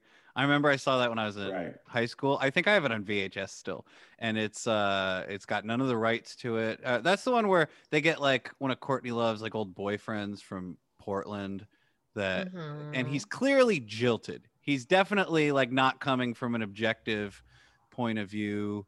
And I went through a long period where I was like, this is who, someone we should blame for uh, Kurt Cobain's suicide. But I realized over a period of years that that is a ridiculous. She definitely has made some mistakes, uh, but it. I I have watched that video uh, as an adult, and it seems uh, spurious at best, especially the part where El Duce, who is the singer for a band called The Mentors, which is the grossest, silliest band in the world. They wear like executioner hoods and they're like they're like fat guys and they just like uh like picture like a like a GG Allin type but that's like kind of trying to be funny you know like a like a Hmm. mad magazine level like just like all right every uh every song is still going to be about like uh sex and and uh you know like shit but we're gonna we're gonna try to do it in a lighter side and and then Mhm. he appeared in that movie saying courtney love gave him $50000 to kill her husband and then he wandered in front of a train and i i grant you that that is a suspicious way for anyone to die but uh you know he's a Mm. Pretty severe alcoholic drug addict uh you know so i forgot what my Hmm. point was but Yeah. You rest your in, in in summary, you rest your case though. but I, I, I love I love Hole too, and I guess my point was that you should listen to it without uh, being being too worried about it. Well, let's compromise. Let's listen to live through this and not and just put down celebrity skin. Even the album after that is great, and underrated. Nobody's like Daughter them. is underrated. Actually, Courtney Love's uh, solo album that she's completely disowned because she said she was under the influence of crack at the time of its recording is uh, it's called America's Sweetheart, and I it's No. I'd put it in like my top uh, 50 albums of, of all time. I like it a Wow. lot. Crack or not, Not bad. I, beautiful piece of. Very All right, what do we do, Michelle? What are we doing? Another round, or what? What are we? Are we moving on? I think we should talk about our top three. What do you think about that? Fucking down for that, bro. I'm fucking toast down for that, dude. Let's do some top three action. And this evening, we'll be talking about the top three soundtracks. Woo! Uh, uh, uh, uh, uh, uh, uh. So, before we get started, I had a quick question about this. Go Is that is there a difference? Uh, is there a substantive difference between soundtrack and a score? Oh my god, that's such a great question. I, I mean, I, yeah, I think I, I had the same because I have a couple movies where it's, I think the score is great, but the all the ones I picked were specifically soundtrack, where Oh. frankly a lot of the songs don't even appear in the movie whatsoever. Mhm. That that's kind of the list I have compelled, but I don't. I think whatever, I would say whatever, whatever, um, whatever serves uh, the best list. Feel free. Okay. I, I have I have two lists, two top three lists, one for scores and one for soundtracks. Cool. that's impressive. I would, very yeah, I would definitely, I would say, I like when you say all your uh, insights about stuff. So I'll, I mean, I'll, be, I'll just be reading my list short and sweet. So that'll give you ample time to delve into all your, all the, all the this, all the, all the nitty, all the gritty. When it comes to talking, I like enough rope to hang myself. Oh, sorry. go, sorry, Matthew. But Oh, too- not soon enough. Not almost too soon. oh, Pre too soon. Oh, you too. All right, top three. Who who you want to you want Matthew? Who wants to start number three? Who wants to start number three? Oh, Ryan just went. Oh, Look at Ryan did something. Ryan did Yeah, he did. He did a thing. What's up? Who's going first? Who's Are got you gonna do? I thought you were going to. Oh, should I go Who was first? that? All right. Um, I- you could go first. Yeah, yeah, yeah, yeah. You go first. Yeah, okay. I like it. Okay. Uh, uh, I'll, I'll- I'll put for soundtrack. My number three is uh, the Muppet movie. cool. Oh, okay. I feel like uh, you know it's a you don't realize it's a musical necessarily because it's all with puppets, but it's got it jumps over many genres. It's like uh, you got kind of a show tune explanation theme of the music, but you got a lot of instruments, a lot of styles. I would say probably more than any other collection of songs really affected uh like as as a as a little kid uh Mhm. my like relationship to music and lyrics especially in film so i love those muppets and uh of all the of all the ones there are i love the muppet movie because it's like a uh like a, a real big budgeted uh epic you know it's like Yeah. big scale. You got car chases. You got these huge set pieces. These uh, just e- epic, very large in scale, uh, grand, if you will. So Mm. number three. God bless. All right, moving right along. Do you Uh, see what I do? You nice. get it also, Michelle? Yeah. You know what I Yeah. did? I That's saw what you did. um, Ryan, did you want to drop your your number three for uh, score as well as a as a twofer? Sure. My number three score is from uh, the Texas Chainsaw Massacre. Oh, Because- smart. Oh. The score is almost all non-musical. It was recorded with like you know various uh, bobs and bits, like uh, piano wire strung between like chairs and like spoons uh, set up on on like the end of light fixtures and stuff. Just weird, weird sounds. And I I think uh, for a certain type of movie, I can appreciate trying to set the stage in a way that unnerves you uh, at every level, both visually and sound wise and in the editing. So uh, sometimes the purpose is to uh, get you on edge. So that's my nice, nice, That's pretty cool. rad. Yeah. All right. You want Matthew to go next? Yeah. I got pretty. I got. I got a pretty simple list, and for me, my number my number three is written. This is pretty much just based on one song and one song alone. But I gotta go. Uh, Eternal Sunshine for the Spotless Mind, just Oh. because that for one. frankly for that one. I mean, I it's, Love I it. think it's a pretty good soundtrack, but for that freaking for that goddamn Beck song, forget about it. That's such a crushing, and that's like used Oh. throughout that that freaking oh that in the movie. That's got such a lovely score. But that um uh uh what, what everyone's got to know sometime, I- something like that. But it's just like Oh yeah. It's That's- just such a crushing song and it fits so perfectly with the mood of the movie. That's uh, for me, that's gonna easily, handedly a number three for me. Oh, that's a good one. That is That's a a really good good sound soundtrack, and it's got. Uh, I thought you were gonna say that great polyphonic spree song oh, okay, yeah, yeah, that's yeah. on it is really pretty too. But Yeah. yeah, that Beck song is very down. It's such a crusher. Mm. I was like, damn, Beck, I didn't know you had it in you, pal. All right, Michelle, number three, what you got? You guys, you guys are pulling out some deep stuff here, and uh, I'm kind of waiting in the, the waiting pool here with my John Hughes movies. Pretty in Pink is my number three favorite soundtrack. Good. Uh, cause I love 80s music, and this is like the album for all of you. You get all the good stuff, and then you've got a little bit, uh, try a little tenderness. I think that's Sam Cooke. It's just a like a really good mix of like the different the 80s songs and some of like the older Mhm. uh like Motowny kind of songs too. It's a nice little Mhm. mix. So that's my that's my number three. Nice. Pretty nice. in pink. You got up on that. You got what you got on that? Psychedelic furs? Who- Who's on that. And I think motherfucker? Nick Who's, Cave. who's Nice. on that motherfucker? Nice. Yep. starting to warm up to Nick Cave, you know. yeah. yeah. He's a good he's good. Like he, he didn't his son just like recently kill himself if we're like on the uh topic of suicide here. God, Ooh. way to bring us down. I know. Golly. Come on, a What little is- decorum, please. Michelle, it This is- sounds it sounds too real coming out of you. There's something you cannot speak about know. when you when there's an earnestness about your your uh, your personality and and it's just when you say suicide, it's real. When Ryan and I say it's like, oh, cartoon, animaniac, silly. okay. Okay. Duly noted. I will not just yeah, it was pretty heavy too. I think it was just like a heavy anchor to drop in the middle of everything. So let's just beep boop boop boop. Back to you, folks. nice.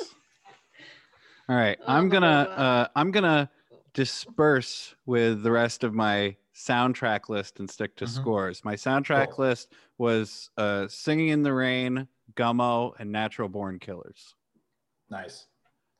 My number two uh, best score of all time is a movie that I actually just watched uh, a day or two ago, and it is uh, Ruggero Deodato's uh, "Cannibal Holocaust." Oh, okay.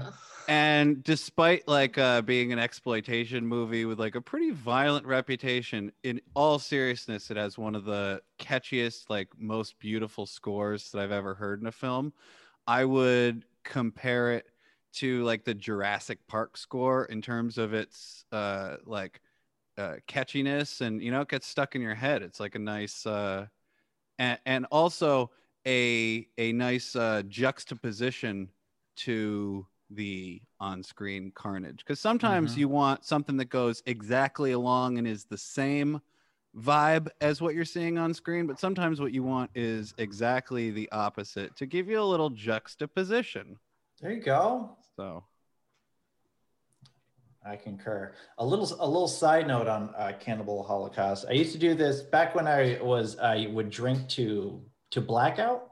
mhm. I used to have this character called the Prank Corner Kid, and uh, most of my pranks were played on my my roommate, who has since moved on to be uh, a full blown white supremacist. But that's Oh. maybe neither here. And cause cor- co- correlation doesn't equal causation. But I I kind of like to feel like maybe I led him there. But I would do this prank called I would knock on his door, and then he would open his door to find my laptop every single time with the turtle scene from Cannibal Holocaust. and he hated looking at that turtle scene. And I would almost daily fool him. And I made him look at that poor turtle. Look how they massacred my turtle.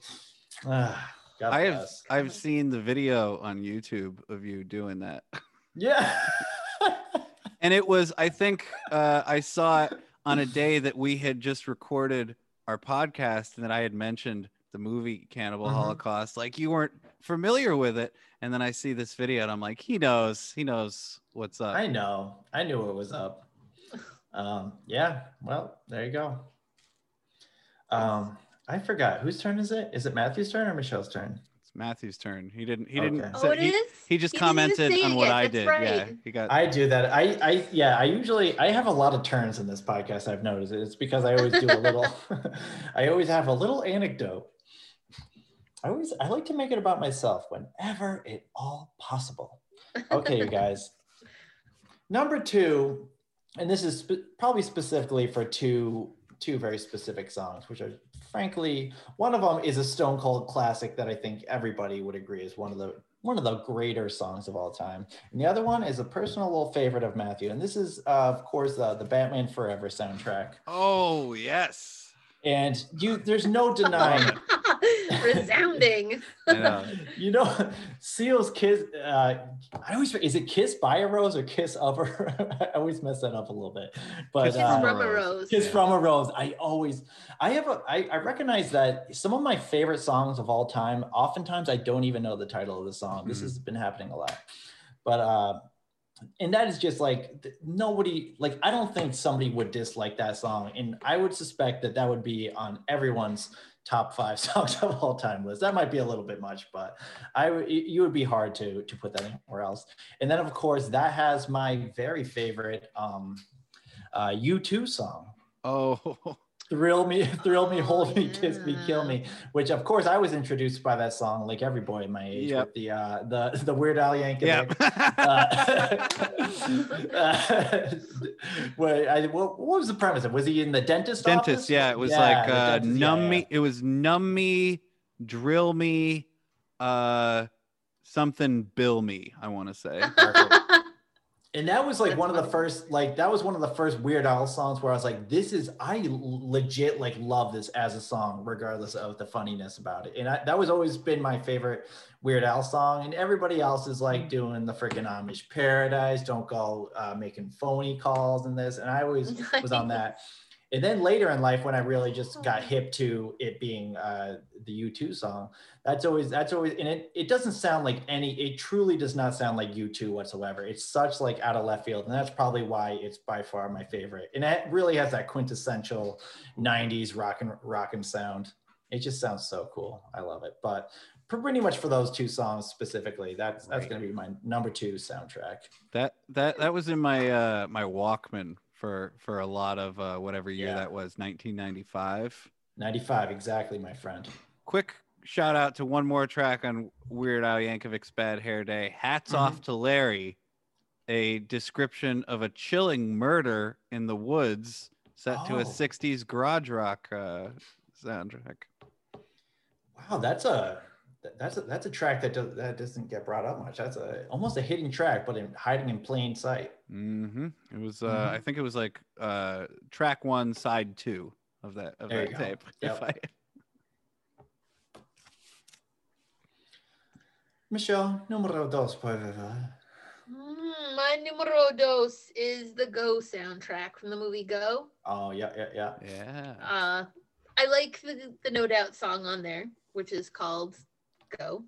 And then it's got like uh, Magic Carpet Ride, all sorts of different songs, and then just kind of just some cool dance stuff. It's just a nice Perfect. little mix. That's I what I've like it. got for number two. I Not like too much detail. Ah, J- one, a good, uh, one of my favorite Jay Mohr. I like to call that movie a Jay Mohr joint. yeah. Much to all the other actors' chagrin.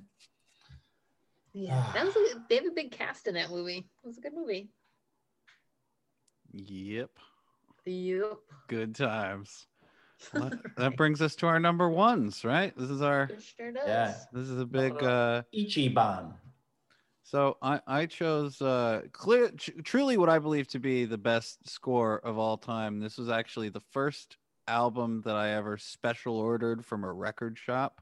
Uh, also on cassette in uh, 1991 and that would be the soundtrack to the motion picture Beetlejuice. Oh, smart. so good that I've noticed in the last couple years that sometimes you will see other movies put the Beetlejuice theme in the trailer for their movie, Huh. and uh, it's oh, ju- wow, it- it's just so uh, like kinetic. You know, really moves forward. There's there's a lot of like texture roll things that like the way that Danny Elfman uses like those really deep horns and just I don't know I'd never heard like a orchestral kind of arrangement sound so uh I mean epic but also really whimsical you know like funny and creepy at the same time it's uh I think that Danny Elfman's score stuff got kind of lazy eventually because he made a handful of really iconic scores for Tim Burton movies and then moved on to these sort of like copying himself. Like he did the soundtrack to that original Spider-Man movie and it was pretty much like, you know, let's see what I can mold maybe my old notes about Batman soundtrack stuff that I didn't use. But those first uh, Pee Wee's Big Adventure, Beetlejuice, Batman, and Edward Scissorhands are probably like four of the most iconic uh, soundtrack scores of all time. So uh, love it. And a, a quick backstory on it: I was a really well-behaved kid on my bus, my school bus, because I lived in a, a street where all the other children were just terrible and bouncing off all the time.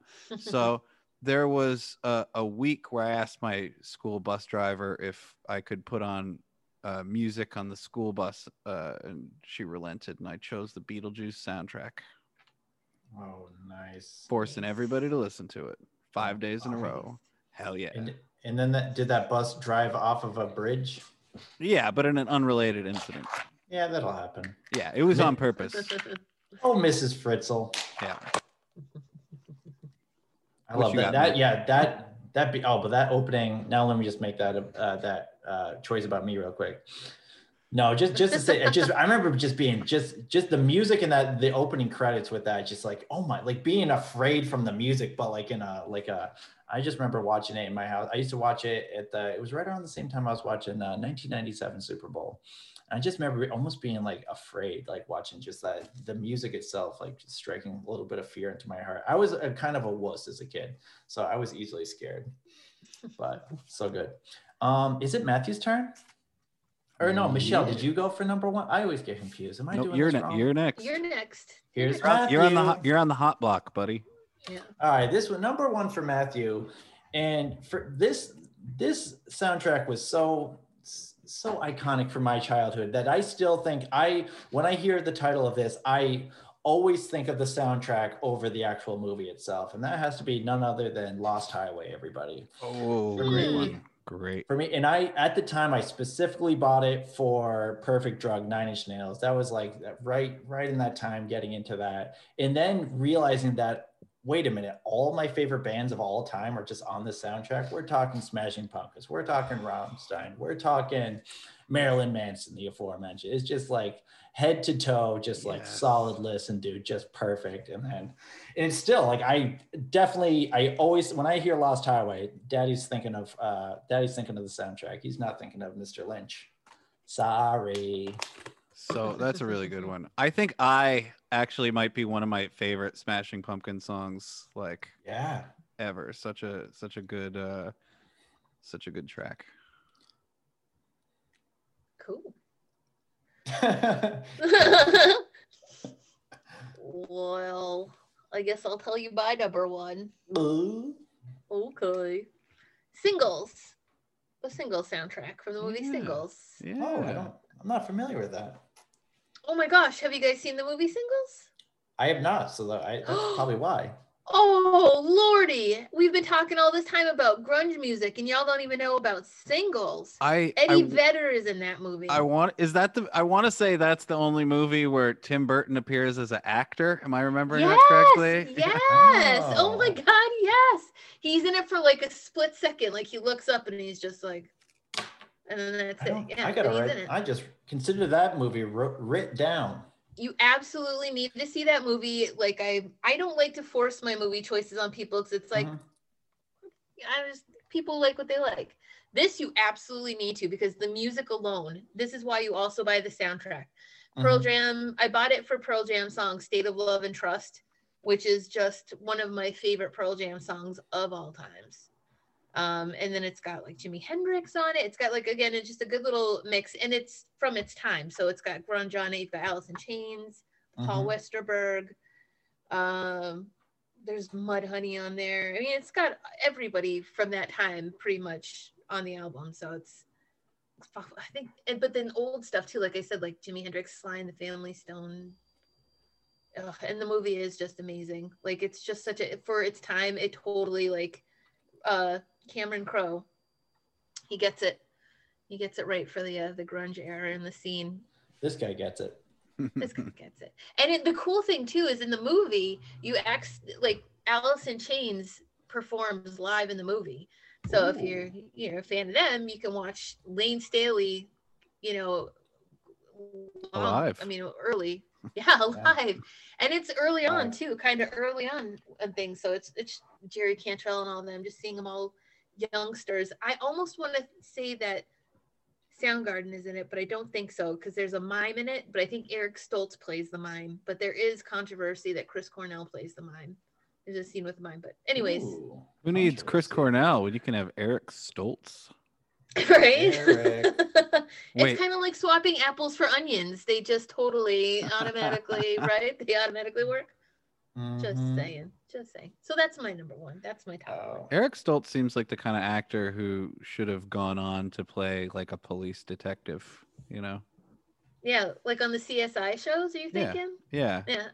Like in the in the way that Mark Paul Gosselaar moved on from Saved by the Bell to NYPD Blue, Eric Stoltz uh should have should have made that same like lateral move. Maybe he did. Where is he now? What is he doing? He's right here. Do you want to talk to him? Hello. Yeah, I do. Hi, it's me, Eric Stoltz.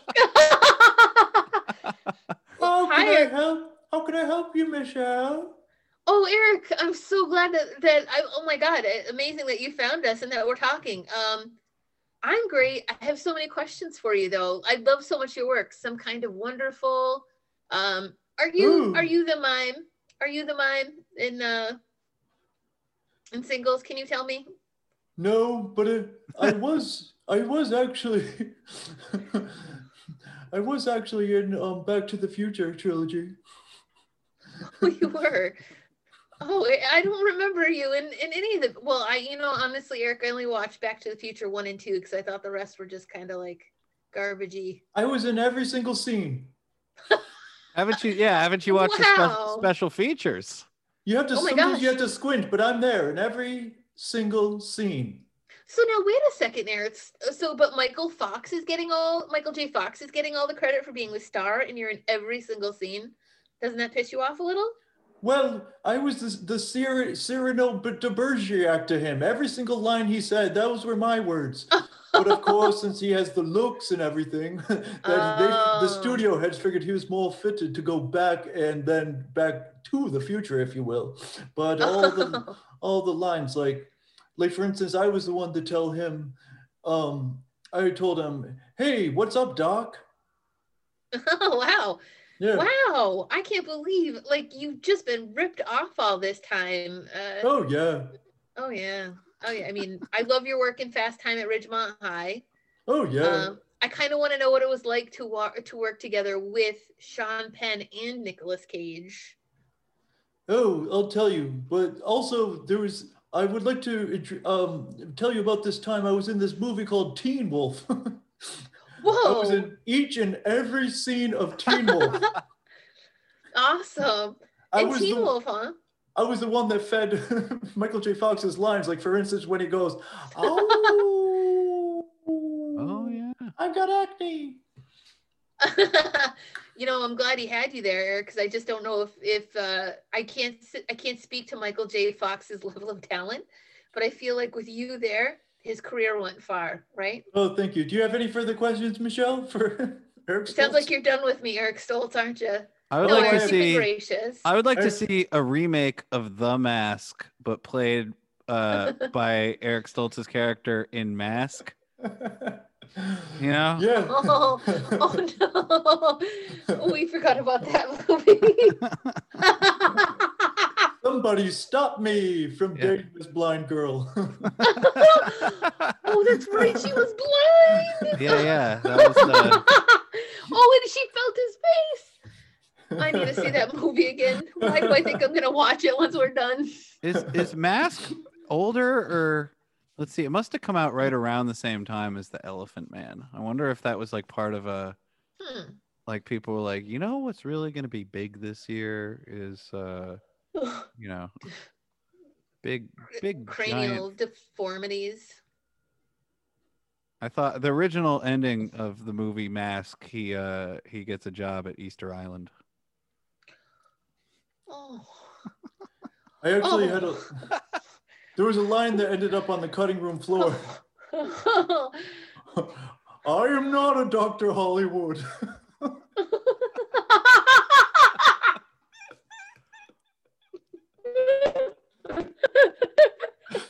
You guys, this just said we have just been nominated for an award of Don't dumbest, that. most stupid podcast. Stop it. the world's most pointless. uh, it's I an, will- frankly, it's an honor just to be nominated. I will gladly accept. Mhm. well, guys, well, doesn't this wrap it up? Another talk about a s- evening hanging out with my two favorite wise guys, the Ryan and the Matthew. Hey. Hey, what do you think? Do we want to lead these listeners out with a little bit of well, it depends. or Michelle, do you have what any questions for Christopher Lloyd? Hi. Christopher Lloyd? hey, What how are you? How are you? What was it like working with Danny DeVito on Taxi? well, I'll tell you. um, I don't want to do. I don't want to do this anymore. okay, we're done. we're done. I love just I love just holding your feet to the fire and seeing how long you gotta. I get. want to make Matt. I just commit to pictured a situation where uh, uh, Christopher Lloyd and and uh, Danny DeVito are talking on the set of Taxi, but one of them has terrible dementia.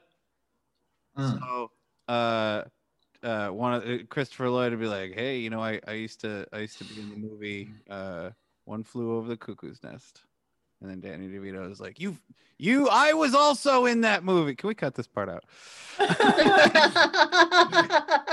They have such a good idea in the you know you have like a concept and then you're just like, "Oh, abandoned ship." You know, this is a concept. Doesn't you're like Oh, I I found a connection between these two things and I'm gonna try to like uh, knit a little bridge in between them and then I realized that instead of rope or yarn that my knitted bridge is instead made out of 100% dog shit. Oh, Oh. tough revelation. Hey, I gotta. I here's a real funny thing I thought of. Much on that. What? Much on that. Because like, what about if this happened? Because like, what if like Christopher Lloyd, like, uh, told um, uh, uh, who are we talking about? The little guy, Danny DeVito. Danny DeVito. He said he's like he's like, hey man, welcome to Toontown. And then Danny DeVito's like, hey, I'm a penguin. I, I fit in here as long as it's that scene in uh, Mary Poppins.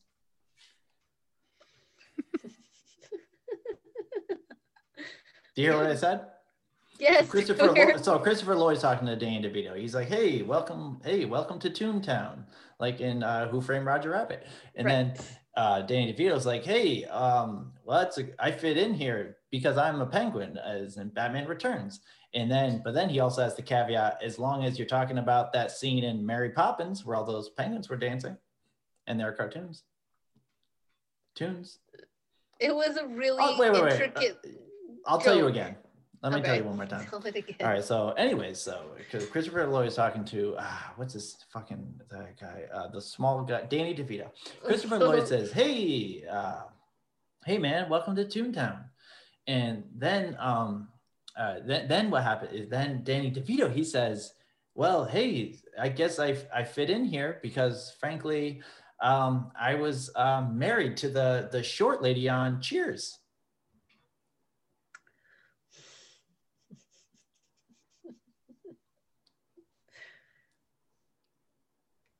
Hello, hello, hello. hello.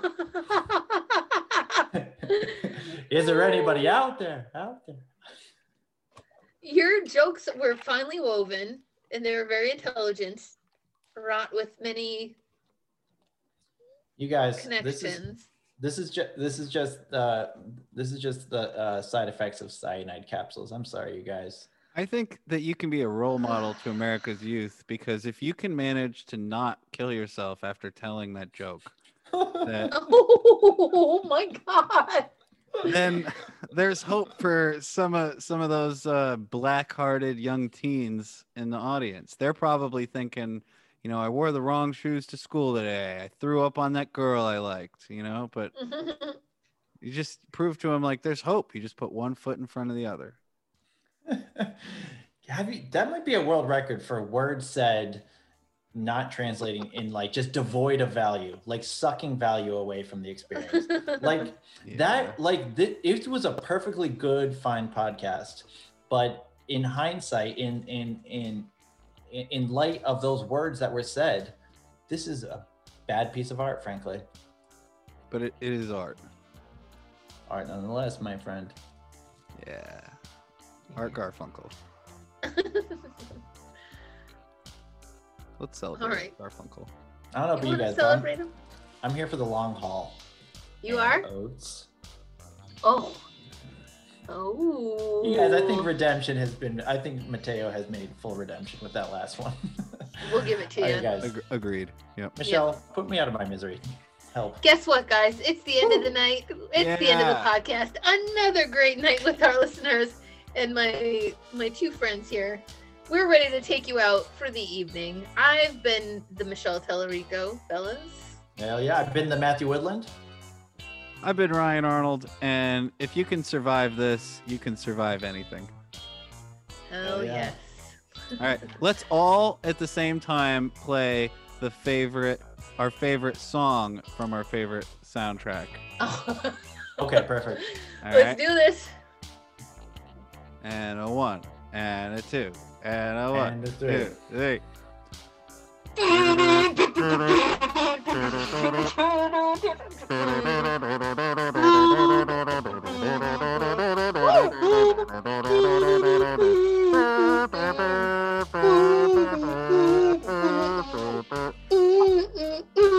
How good do you have to play something to have to pay for it, music wise? I mean, It's easy. If there's supposed to be an A, you throw a little F in there, you know? mix it up. All right. All right, folks. All right, Have a great night. Bye bye.